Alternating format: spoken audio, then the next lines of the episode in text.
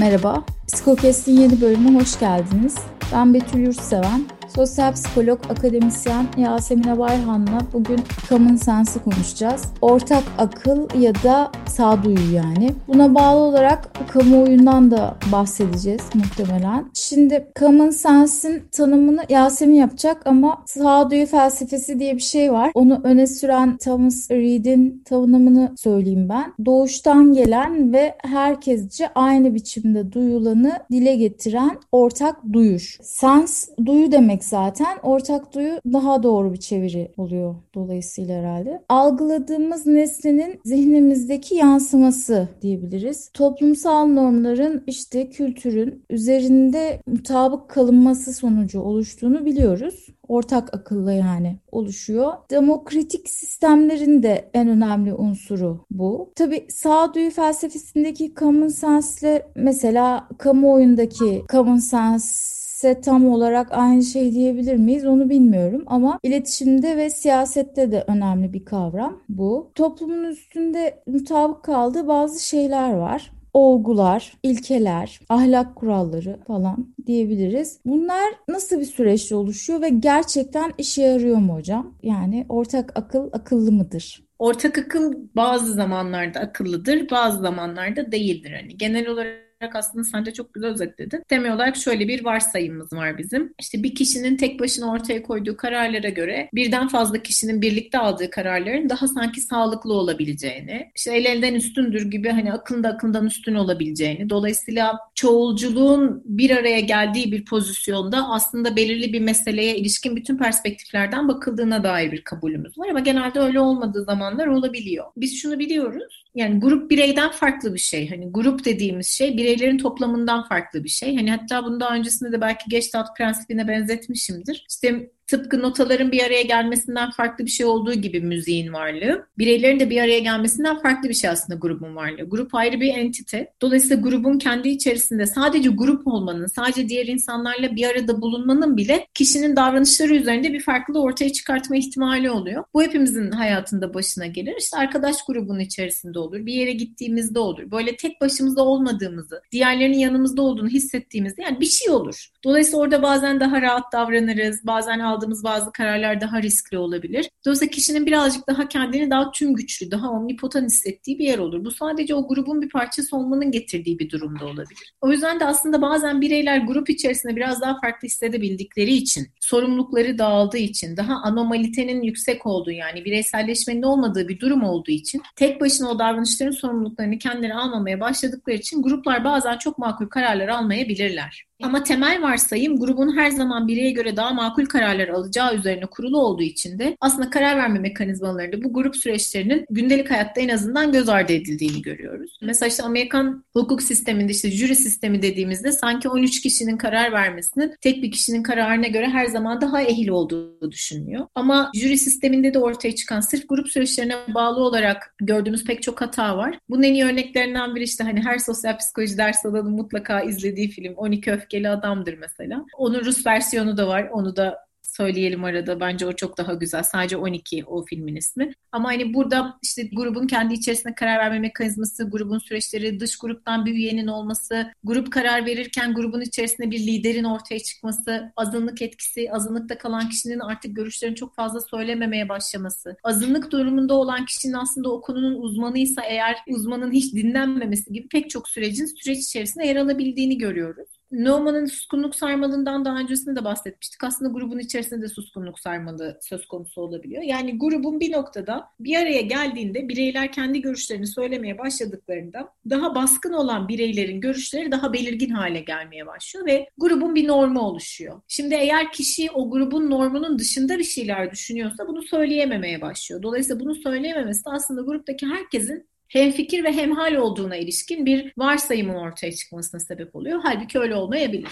Kişi aynı görüşte olmasa da aynı duygu durumunu taşımıyor da olsa diğerleriyle beraber onların heyecanlandığı bir karar o kişiyi heyecanlandırmasa da kişi bunu söyleyemiyor. Çünkü gruptan atılmak istemiyor. Hele hele bu grup birazcık böyle sargınlığı yüksek bir grupsa, yani bir arada bulunmaktan çok haz eden bir grupsa, grubun varlığı birey üzerinde ciddi anlamda çok etkiliyse, grup cohesion dediğimiz sargınlığı daha yüksek bir grupsa o zaman birey grup için karar vermeye başlıyor. Kendi için vermeye başlamıyor. Şimdi grubun iyiliği, grubun menfaati için karar vermek bazen tartışılan meseleden ziyade grubun ayakta kalması için karar vermeyi de getirdiği için aslında sağlıklı kararların bazen ortadan kalkmaya başladığını görebiliyoruz. Dünyada aslında bunun pek çok örneği var.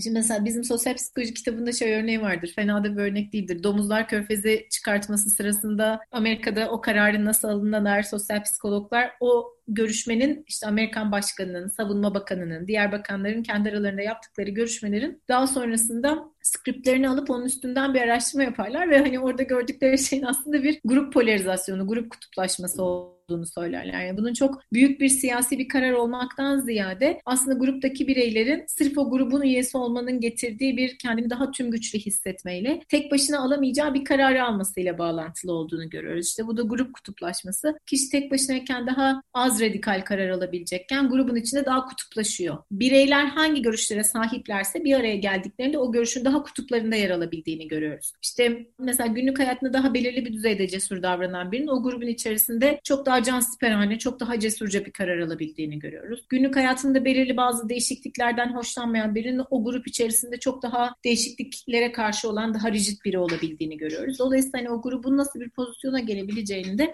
aslında bireylerin sahip olduğu görüşleri birbirlerine aktarıp aktarmamaları getiriyor. Bir de hani grubun hafızası aslında bireyin hafızasına göre zannedilenin aksine daha kötüdür. Hani grubun hafızasında birden fazla kişi var dolayısıyla daha fazla hatırlanır, bir kayıt tutulur, arşiv tutulur diye düşünür ama grubun hafızasında aktarmacı bellek dediğimiz bilginin aktarılması sırasında kişilerin kendi benliklerine bağlı olarak da belleğin yansıtmaları süreci eklenebilir. Dolayısıyla bilgi aslında başından itibaren çok aynı şekilde akmaz. Bu hepimizin başına gelmiş bir şeydir. Yani birden fazla toplantıda herkes aslında toplantıda alınan kararı biraz kendi işine gelen geldiği gibi hatırlar bir sonraki toplantıya da herkes işine geldiği gibi yansıttığı için aslında başta alınan kararla sonda ortaya çıkan sonuç arasında bir farkın olduğunu görebiliyoruz. Ve grupta hani bir işlem kaybı dediğimiz süreçte gerçekleşebilir. Aslında o konunun uzmanı kimse onun daha fazla konuşması gerekirken grubun içerisinde daha lider pozisyonunda olan kimse sanki lider olan biraz daha uzmanmış gibi algılanmaya başlar. Bu da işte bilginin işlenmesi sürecinde bir kaybı ortaya çıkartır. Ama birey tek başınayken bir şeyi ne kadar bilip ne kadar bilmediğine dair tabii sağlıklı bir bireyden bahsediyoruz. Böyle her şeyi bildiğini düşünen birinden bahsetmiyoruz. Yani bir Erol Büyükburç sendromundan bahsetmiyoruz. En çok sorunun kendisine sorup cevap vereceği bir durumda değilse eğer bir kişi daha sağlıklıysa neyi bilip neyi bilmediğine dair bir fikri olduğu için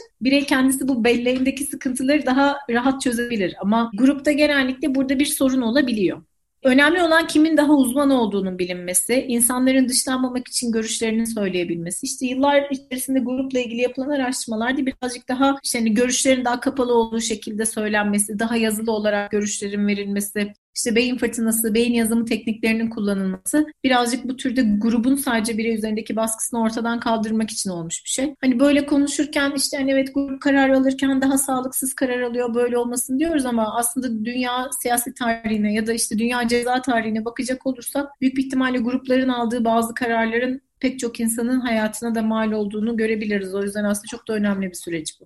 Evet, grubun aldığı kararların olumsuz olabilecek etkilerini biliyoruz yani. Zaten demokratik kültürü eleştirenlerin de başlıca şeyidir ya bu işte. işte büyük katliamların kamuoyu desteğiyle yapılmış olması falan geçmişte. Bunlar zaten bilinen örneklerdir. Ama yani böyle de bir şey yok mu? Şimdi sağduyunun oluşmasında mesela o topluluk içindeki kişilerin çeşitliliği de önemli değil mi? Yani ne kadar çeşitli olursa o kadar belki daha sağlıklı bir karar, bir norm belirleneceği gibi bir şey söz konusu olmaz mı sence? Çünkü yani mesela işte bir grup bir şey için bir uzman grup karar alıyor. İşte diyelim ki bizim hayatlarımızı etkileyecek ama işte o grubun içinde o kararın işte sonuçlarının başka boyutlarını ele alabilecek bir uzman yok. Yani uzman ama her şeyin uzmanı değil. Yani hiç kimse her şeyin uzmanı olamaz. Onun için mesela demokrasi önemlidir. Çünkü herkes kendi çıkar odağını düşünür. Ona göre bir karar alınır ve bu sayede belki de işte akla en yatkın karar alınmış olur. Bazen alınır, bazen alınmaz ama yani o tabii ayrı bir konu. Yani uzmanlığın da her şeye çözüm olmadığını biz işte defalarca gördük. Yani bence yani yani bir gruptan bahsettiğinde o gruptaki herkes aynı konunun uzmanı olursa senin söylediğin sıkıntıyı yaşıyoruz ama buradaki kritik şey hani gruptan bahsettiğimizde bir grup mesela ne kadar en sağlıklı karar alır dediğimizde liderin belirli bazı vasıflarının olması gerekiyor. Bir de onun dışındaki en kritik şeylerden biri grubun çeşitli olması gerekiyor. Yani farklı sosyoekonomik düzeylerden gelecekler, farklı normlara sahip olacaklar, farklı yaşlarda olacaklar. Ama işte grup kendi içerisinde bir norm oluşturmaya başladığında, tek düzeleştiğinde o tek düzeleştirme çok tehlikeli bir şey. Yani yani ortak bir zeminde buluşurken bir zaman sonra yani ortaklığı arttırıp da çeşitliliğin, çoğulculuğun ortadan kalkması ciddi anlamda bir krizi getirebilecek bir şey. İşte hani bir uzmanlar grubundan bahsettiğinde aynı uzmanlıkta olmayacak oradaki kişiler. Birden fazla farklı uzmanlık olacak ve asıl kritik olan da işte 15 uzman bir araya geldiğinde biri eğer onun içinde farz mahal biri sosyolog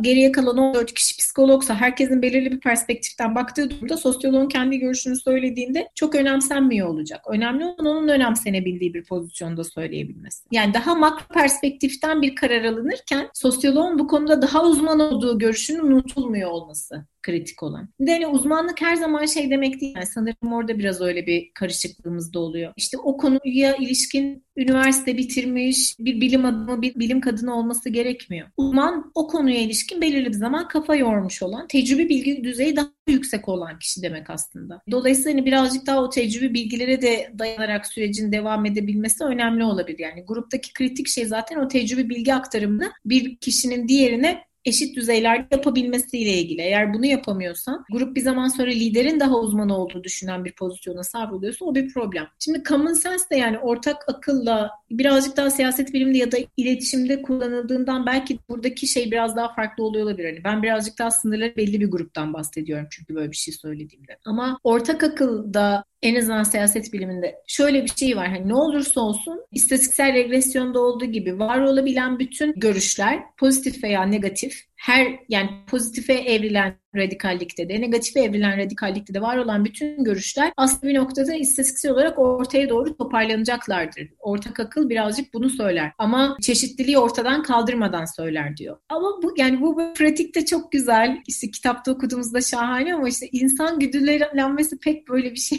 değil yani. Ben bunun bu kadar gerçekçi olup olamadığından emin değilim yani. Benim tanıdığım hiçbir liberalin de bunu böyle yapmadığından da eminim. Hani bir şekilde aynı görüşte olmamayı çok böyle böyle hepimiz kabul ediyoruz gibi geliyor ama grup normunun tehdit edilmeye başladığı noktalarda hiçbirimiz bundan çok hoşlanmıyoruz yani mesela bireysel olarak bizim görüşümüzde birinin aynı fikirde olmamasıyla ait olduğumuz bir gruba ilişkin aynı fikirde olmaması sonucunda ait olduğumuz grupla aynı fikirde olmamada daha fazla tepki veriyoruz. Çünkü o bizim grup aidiyetimizi de zorluyor. Çünkü o bize alttan alta şu mesajı da veriyor. Yanlış gruptasın. Yani var kalanını sağlamak için yaptığın tercihte bir hata var diyor. Dolayısıyla bu da aslında çok ciddi bir mesaj. O yüzden bu bizi çok zorlamaya başlayabiliyor şey çok güzel işte çok çoğulcu davranalım, herkesin görüşünü alalım ama işte bir hani onun olup olmadığından o kadar emin değilim yani. Gün sonunda o görüşleri alalım ama bizimle aynı görüşte olmayanla ne kadar devam ettiriyoruz o teması? Orası birazcık muallak bence. Ya şeyde de kamuoyu çalışmalarında da bu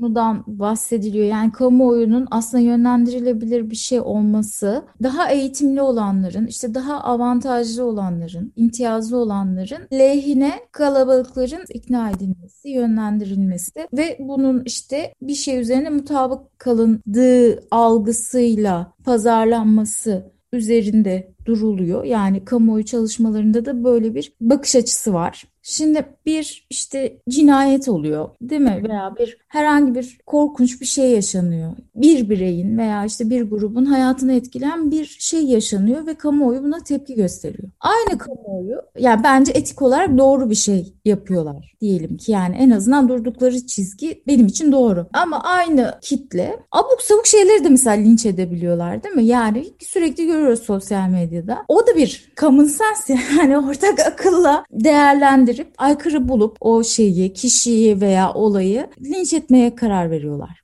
Ya yani şimdi neye göre onun daha sakıncalı olduğunu düşünüyorlar acaba? Neye göre diğerinin savunulması veya yanında durulması gereken bir şey olduğuna karar veriyor bu gruplar veya kitle diyelim. Bu şey kısmına geldik yine spekülatif. Şimdi burada şöyle bir şey yani ortak akıl daha demin de aslında söyledim ya aslında senin bu sorun üzerine belki daha hani bunu biraz açarak ya da daha karikatürize ederek söylemek daha makul olabilir. Yani dünya tarihi üstünde ortak akılın verdiği çok iyi kararlar yok. Ama buna rağmen insan yarın sabah uyandığında yine common sense'e, ortak akıla, konsensusa güvenmeye devam edecek. Bunun sebebi ne? İnsan çünkü sosyal bir varlık. İnsan sosyal bir varlık olduğu için komşusuna, onu işte yönetene, onun kendisini yönettiğine, onun ikna ettiğine, ona ikna edene güvenmek zorunda. Güvenmezse ciddi anlamda psikolojik olarak sağlıklılığını kaybetme ihtimali var. Psikolojik olarak sağlıklılığının devamı her zaman kişinin burada bir pozitif illüzyonuyla ilgili. Yani şunu ne kadar söylersek söyleyelim bizim için de ortak akıl önemini kaybetmeyecek. Yani işte gruplar daha sağlıksız karar veriyor desek bile biz de bugün kendi hayatımıza ilişkin bir karar aldığımızda bir arkadaşımızı arayacağız. Birbirimizle haberleşeceğiz. Dolayısıyla aslında hani ortak akılın bireyin bir grubun üyesi olmasına ilişkin güdüsünden dolayı her zaman bir önemi var. Ve her zaman onu da düzelten, düzenleyen bir kısım var. O yüzden yani birey bazen bir şey söylüyor ama o söylediğinin ne olduğuna, önüne arkasına bakmadan diğerlerinin söylediğiyle aynı şeyi söylemiş olmak için söylüyor aslında. Ya bu biraz rüzgara kapılmak gibi. Ben işte hani rüzgara kapılmayanlar diye örnek veririm bazen derste. Birazcık da bu rüzgara kapılmayanlar da aslında günlük hayattaki kahramanlar olabiliyor. Ya bir dakika burada bir yanlış var diyenler olabiliyor. Şimdi kişinin neye kapılıp neye kapılmadığı aslında mevzunun nereden başladığıyla çok bağlantılı. Yani ilk başta zemini kim yaptı? Hangi çerçeveleme statüsüyle verildi o mesaj? İlk verilen mesajda zeminde hangi bilgi verildiyse o bilginin duygusu olarak gitgide daha körüklenerek arttırıldığını görüyoruz. Keza aynı bireylerin bir gün önce işte asalım bunu dediği kişiyi birkaç gün sonra ya olur mu öyle şey saçmalamayın biz bunu koruyalım deme ihtimali var. Sadece bilginin başta nasıl verildiğiyle ilgili bir şey bu. Ben ama tekrar şey söyleyeyim yani ortak akılın söylediği her zaman zaman doğru mudur? Değildir. Ama ortak akılın söylediği nasıl belirlenir? Kimin daha çok sesi çıkıyorsa, kim daha fazla görüşe sahipse ve daha fazla görüşe sahip olan kişi sayısı ne kadar daha fazlaysa, kimin görüşü daha diğerleri tarafından da paylaşılmaya başlanıyorsa aslında orada ortak akıla karar veren o. Ama bu şu mu demek? Hani yani bunun implikasyonu o çünkü onu da söylememiz lazım. Bu mesela demokrasinin kötü olduğu anlamına mı gelir? Hayır. Hani elimizde var olan en iyi yönetim biçimi bu. Yani bunun ardı arkasına ilişkin konuşabileceğimiz bir şey değil. Yani bu demokrasiyi kötüleme olarak kullanılma potansiyelini çok ortadan kaldırmak gereken bir şey. Ama burada kritik şeyin şu olduğunu düşünüyorum. Ben o yüzden hem fikir olmak ve hem hal olmak diye iki ayırarak da söyledim daha demin de söylerken. Birey karar alırken bilişsel fonksiyonlarına bakarak evet bazı değerlendirmelerde bulunarak bu kararları alıyor ama aynı zamanda bu karar kendi ahlaki düzeyine, ahlaki duruşuna veya vicdanına ne kadar ses ediyor biraz buna da bakması lazım. Hemhal olma kısmı onunla ilgili. Yani bazen bir karar alıyoruz, bazen bir söylenene biz de pat diye bir şey söylüyoruz. Biz de bir hemen tweet atabiliyoruz birini ayıplamak için ama durduğumuzda bu yaptığımız davranıştan memnun muyuz değil miyiz? Yani ya bu yaptığımız davranış çok hoşumuza gitti mi gitmedi mi birazcık durabileceğimiz kısım orası oluyor. Bu da aslında benim söylediğim şey değil Hannah Arendt'in söylediği bir şey. Bunu başka bir bağlamda da konuşmuştuk. Arendt şunu söylüyor yani bireyin bireysel olarak kendine tanımladığı kurallar aslında hayatında aldığı her kararda mutlaka üzerinden geçmesi gereken durumlardır. Bireysel olarak bu değerlendirmeleri yaptığımızda aslında beklemediğimiz davranışların önüne geçebiliriz diye. Bunu böyle yapmayıp da diğerlerine uyup bütün sorumluluğu kitleye bıraktığında işte yani Hutularla Tutsilerin birbirlerini öldürmesi diye anlattığımız mevzudan da tut Nazi Almanya'sına kadar, Stalin Rusya'sına kadar bunun binlerce örneği var. Bugün bile var. Yani dün akşam değil miydi Mescid-i Aksa'da İsrail'in ortaya koyduğu davranış. Dolayısıyla bunun ortadan kalkma ihtimali çok olmaz. Önemli olan bireyin tek başına baktığında bu davranışı nasıl değerlendirdiği ama bireysel olarak yaptığı bu değerlendirmeyi de grubun içerisinde veya kitlenin içerisinde daha büyük örneklerden de gittiğimiz için öyle diyelim. Grubun içerisinde sesini söyleyebilmesi, sözünü söyleyebilmesi ve sesini duyurabilmesiyle ilgili. Yoksa ben böyle düşünüyordum deyip hiç çıkar çıkmayıp ya da hiç duruşunu belli etmeyip çünkü o zaman o çeşitliliği, o çoğulculuğu göremiyoruz. Birbirinden farklı görüşlerin birazcık karşılıklı söylenmesi lazım. Karşılıklı söylenebilmenin de bir önemi var orada. Ya şey geldi aklıma şimdi. Anadolu İrfanı diye bir şey var ya mesela.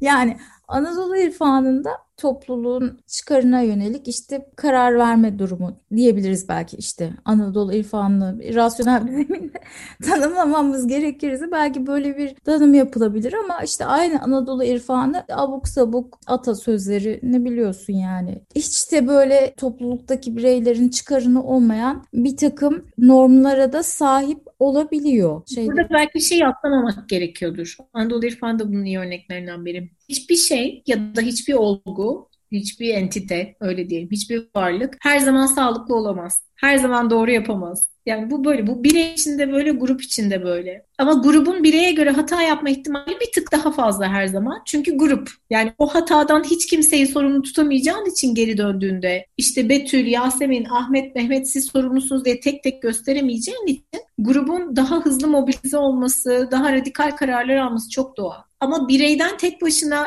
bahsettiğinde sorumluluğunu o alacağı için kendini daha fazla frenleyebilir. Otosansürü daha fazla oluyor olabilir. İşte Anadolu irfanı ile ilgili de söylediğimizde birazcık öyle bir şey var. Evet bazen çok Hani gerçekten öyle. Bir sürü ortaya konabilecek yardım etme davranışının, bir sürü birbirini kırmadan birbirine yardım etme davranışının geldiği yerler aslında Anadolu irfanı. Ama aynı zamanda işte hani yani bir kız çocuğunun hayatta kendini çok kötü hissetmesine sebep olabilecek pek çok davranıştan dolayı falan geliyor. Yani hiçbir şeyi tam olarak şey yapamazsın. Yani çok daha olumlu veya çok daha olumsuz diyebileceğimiz bir noktaya götürebileceğimiz bir şey değil yani. Grubun davranışı her zaman olumludur ya da her zaman olumsuzdur diyemeyiz. Çünkü o sırada grupta kimin lider olduğu, kimin bir anda söylediğinin daha uzman olarak algılandığı, o sıradaki sosyal bağlamın ne olduğu bunların hepsi çok önemli şeyler. Çok hani göz ardı edilmemesi gereken şeyler.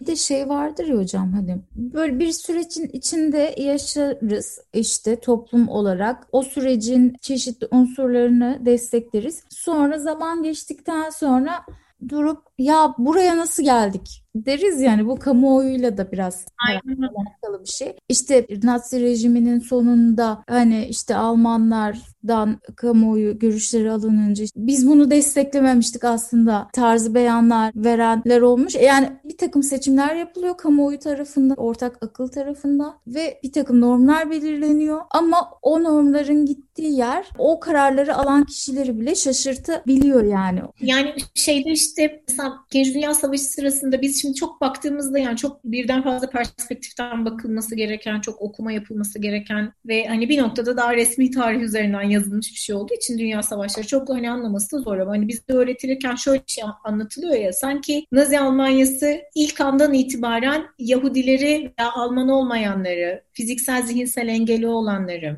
kendilerine ihanette bulunan Almanları sanki ilk günden itibaren yakma kararı almış gibi. Öyle değil aslında mesele. Yani mezunun ilk başından itibaren Alman ırkını koruma kanununu çıkardıklarında get dolaşma üzerine bir karar alıyorlar değil mi? Ama işte bu yani bu get dolaşma kararının bile aslında insani bir karar olmadığına dair söylenenler o kadar dinlenmiyor ki. Çünkü get dolaştıra get dolaştıra ne yapabileceklerini bilemedikleri için bu karar bu insanların ortadan kaldırılması şeklinde devam ediyor. Tam bu senin söylediğin gibi yani hikayenin başında söyledikleri şey ne? Biz Alman ırkını korumalıyız. Hikayenin sonunda olan ne? Takribi 6 milyon insanın ortadan kaldırılması, öldürülmesi. Dolayısıyla hani bu ikisinin arasında kararı alanların bile aslında tam olarak farkına varmadığı, ne olduğunu tam olarak kestiremedikleri, bazılarının kuşkusuz hepsinin değil, bir sürecin varlığından bahsediyoruz. Conspiracy diye bir televizyon filmi var. Bunu çok güzel anlatır. İşte bugün gerçekleşip gerçekleşmediğinden çok emin olmadığımız bir Wannsee konferansı var. Tam da bu Auschwitz'te gaz odalarının kurulması kararının alındığı konferans bu. O konferansı anlatıyor bir buçuk saat boyunca. İşte masada oturan bütün SS subaylarının birlikte aldıkları bir karar sözde bu. Yani birlikte alıyorlar kuşkusuz. Gerçekten onun sorumluluğu da oradaki herkesindir. O ayrı bir şey. Ama orada şey görüyorsun yani baştaki söylemleriyle sondaki söylemler arasındaki o farkı, bu yaptıklarının duygusal olarak neye denk geldiğini bireysel olarak aslında hiçbiri işlemiyor o bilgiyi. Grup olarak bunu yapıyorlar.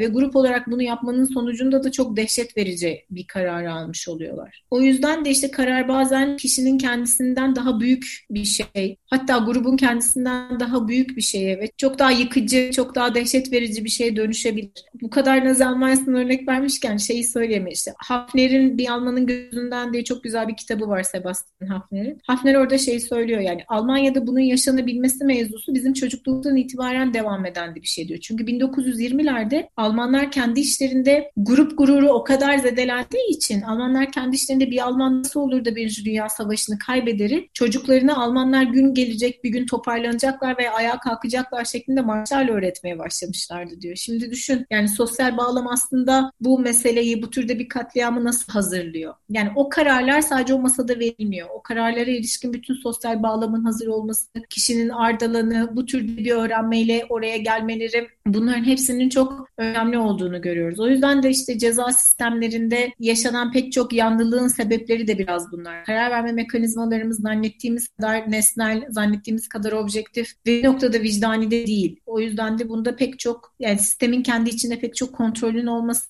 pek çok denge mekanizmalarının olması gerekiyor. Evet, şimdi Nazi Almanya'sından örnek veriyorum. Çünkü yerli örnek vermek daha zor hocam. Biraz ondan da kaynaklanıyor yani siyasetle ilgili şeyler olduğu için.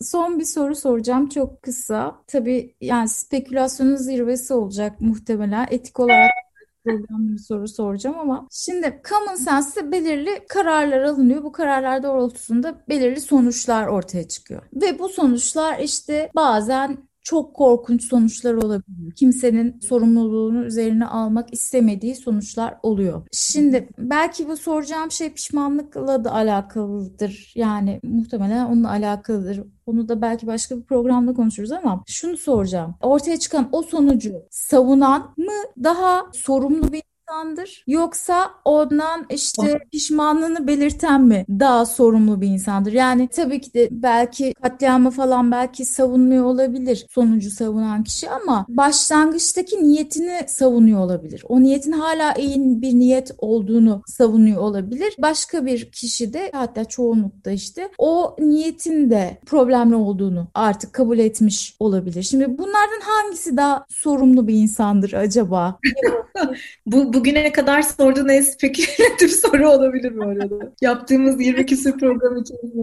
Yani şöyle hangisi daha sorumludur bu çok şey bir tartışma yani. Çok etik tartışması. Etos bağlamında yapılacak bir tartışma. Hani bunu ben yapamam. Bazı zamanlarda haddimi biliyorum. Genelde bilmem ama hani bu benim çok devam ettireceğim bir tartışma değil. Ama şöyle cevap verebilirim. Hangisi dışarıdan baktığında daha sorumlu tutulur? Bireylerin algısı açısından kim daha sorumludur dediğimizde biz şunu biliyoruz. Bir suçlunun sözel olarak veya davranışsal olarak istendik durum sözel ve davranışsal olarak olan bütün göstergelerin birbirine tutarlı olması. Ama bir suçlunun kendi pişmanlığını dile getirdiği an anda aslında yaptığı davranışlardan daha az sorumlu tutulma ihtimali var kamuoyu gözünde. Yani yapılan araştırmalar bunu gösteriyor. Sahte jüri araştırmalarında sen jüri oluyorsun, bakıyorsun karşıdaki kişinin eğer biraz daha pişman olduğunu belli ettiği, yaptığı şeyden hoşlanmadığı, işte buna ilişkin ciddi anlamda duygusal sıkıntılar yaşadığı ve üzüldüğü belli oluyorsa hem daha az ceza alması gerektiğini düşünüyorsun hem de yaptığından biraz daha az sorumlu tutuyorsun. O yüzden de orada pişmanlığın gösterilmesi bile aslında meseleyi çok fazla değiştiriyor. Ama hani şeyde hani işte daha böyle etos bağlamında sonunda olacak tartışmada hani savunup savunmaması benim için hiçbir şey değiştirmez. Herkes eşit düzeyde sorumlu. Yani orada durduğu müddetçe kişi hepimiz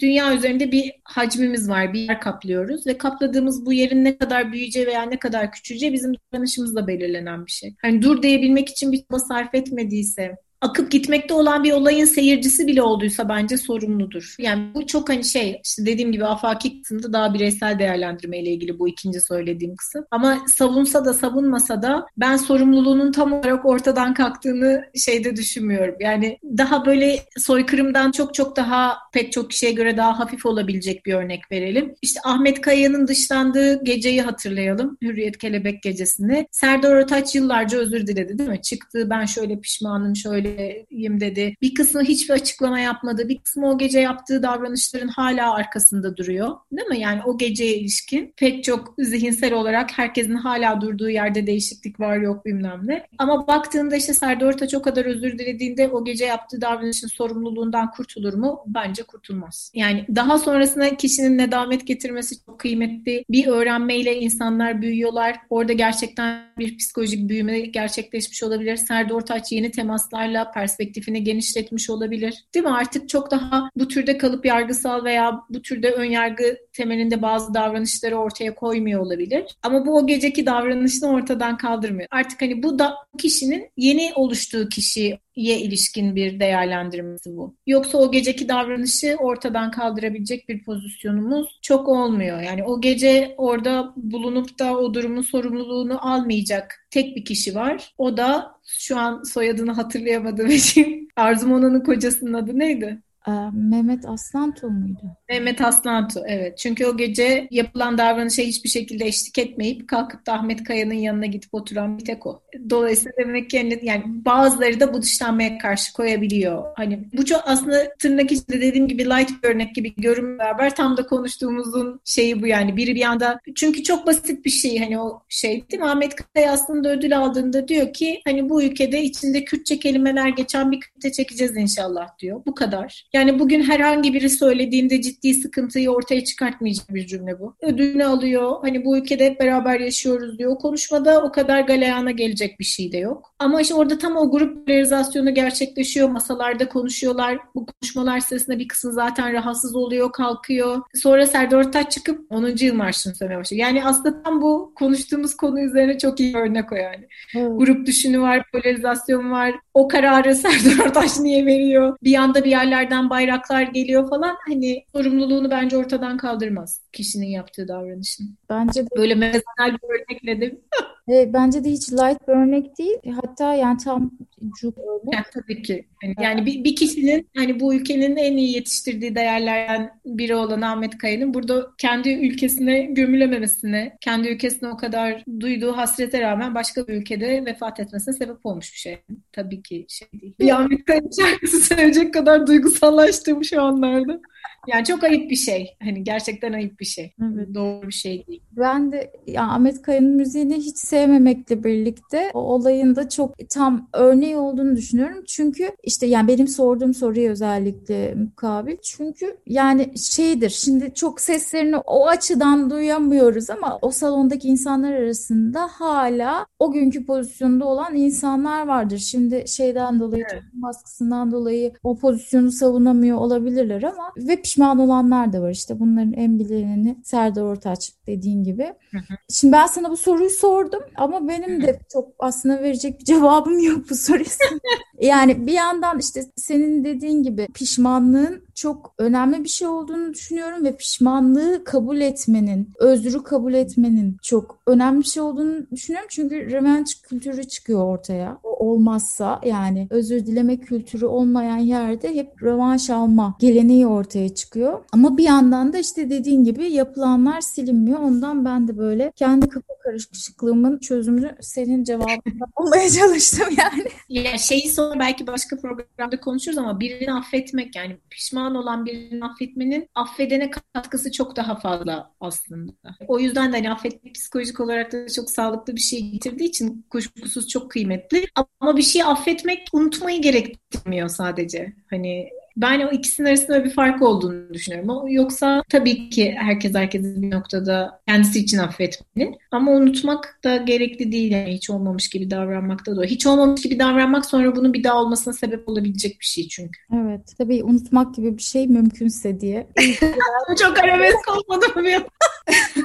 unutmak kolay olsa kendimi unuturdum. YouTuber var ya YouTuber mu artık TikTokçu mu tam bilmiyorum çocuk da. İyi geceler tabii böyle bir şey mümkünse diye bir videosu evet, bugün ortak akıl akıllı mıdır sorusuyla common sense konusunu konuştuk. Yani ortak akıl, sağduyu, ortak duyu diyebileceğimiz kavramı sosyal psikoloji başta olmak üzere çeşitli alanlara da referans vererek konuşmaya çalıştık. Bunu konuşurken bireyselliğin yok olmasından, grupların karar verme sürecinden ve bunun bireysel karardan ne kadar daha sağlıklı olduğundan, uzmanlık gerektiren konularda alınan kararlardan, suskunluk sembolünden, grubun mutabık kalma sürecinden bahsettik. Demokratik kültürün zeminini oluşturan ortak karar verme sürecinin doğru işlediği ve yanlış işlediği süreçlerden de bahsetmiş olduk. Bu haftalık bu kadar. Konuyla ilgili sorularınız ya da eleştirileriniz, fikirleriniz varsa bize sosyal medya hesaplarımızdan ve mail adreslerimizden ulaşabilirsiniz. bitulyurseven.gmail.com ve yasemin.a.hacettepe.edu.tr adreslerinden ve kendi isimlerimizi kullandığımız sosyal medya hesaplarımızdan bize her şekilde ulaşabilirsiniz. Haftaya görüşmek dileğiyle. Hoşçakalın. Hoşçakalın.